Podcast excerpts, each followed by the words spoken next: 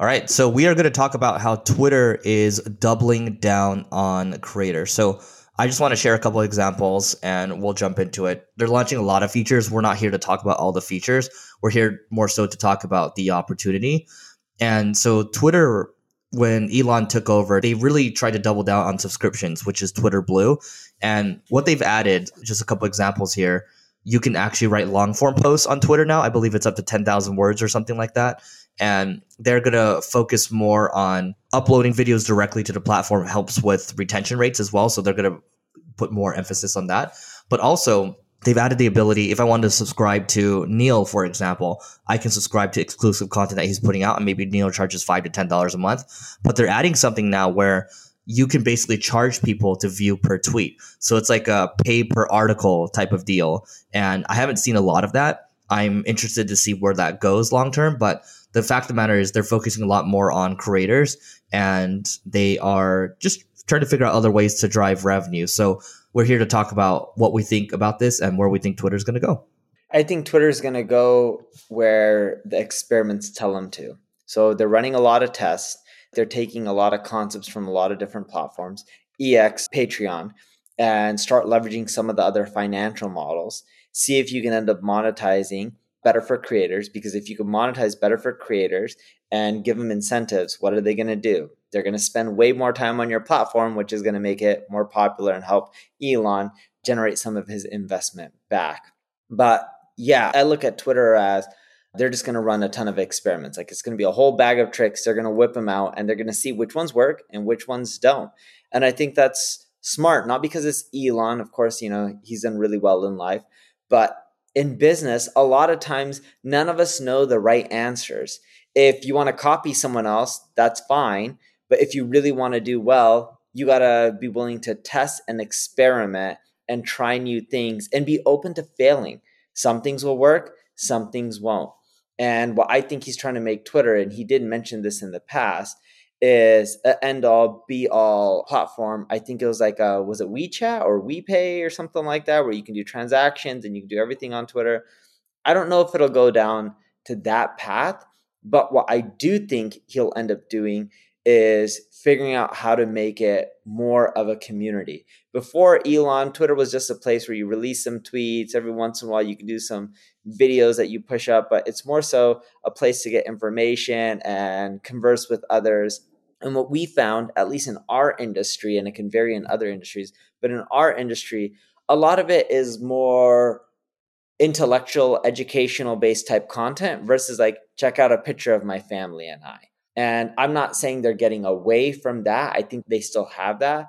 But what they're also adding in is all the other aspects that make social communities popular, so that way they can get a bigger slice of the market.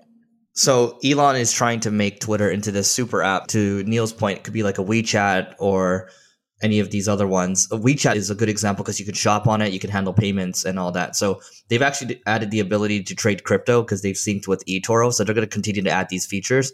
The marketing and business lesson here is that Elon is very receptive to criticism. He's very active on the app itself, and he's in the trenches. I, I remember seeing working late into the mornings with Twitter engineers, and he's constantly trying to figure out so figure out new ideas and new angles while open to being wrong. And so he might seem immature on Twitter at times, but at the end of the day, the guy's a great product guy, and he will try to do what he can to make Twitter a place where people want to hang out more. I will say that I find that the discourse on Twitter is the most interesting, in my opinion, because I think the smartest people are hanging out on Twitter.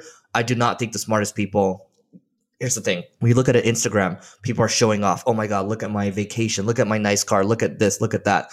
It's not really educational. I don't feel like I'm getting much from it. In fact, it's more envy than anything if you're looking at like an Instagram, in my opinion.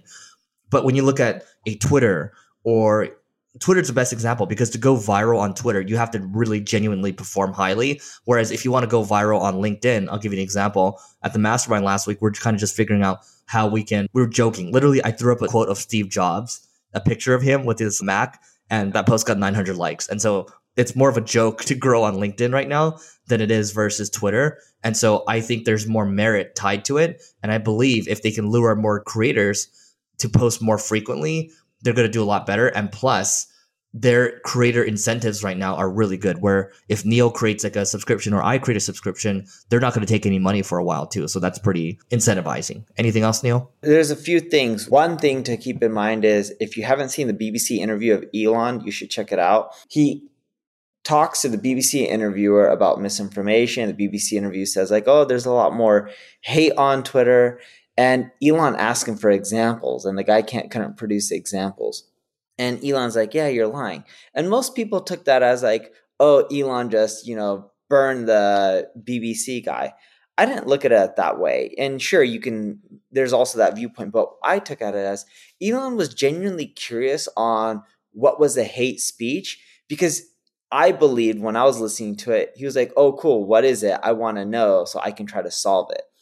And the second point is Mark Cuban recently tweeted out saying that his reach is isn't as good, or he's not getting as many likes or retweets or whatever you want to end up calling it.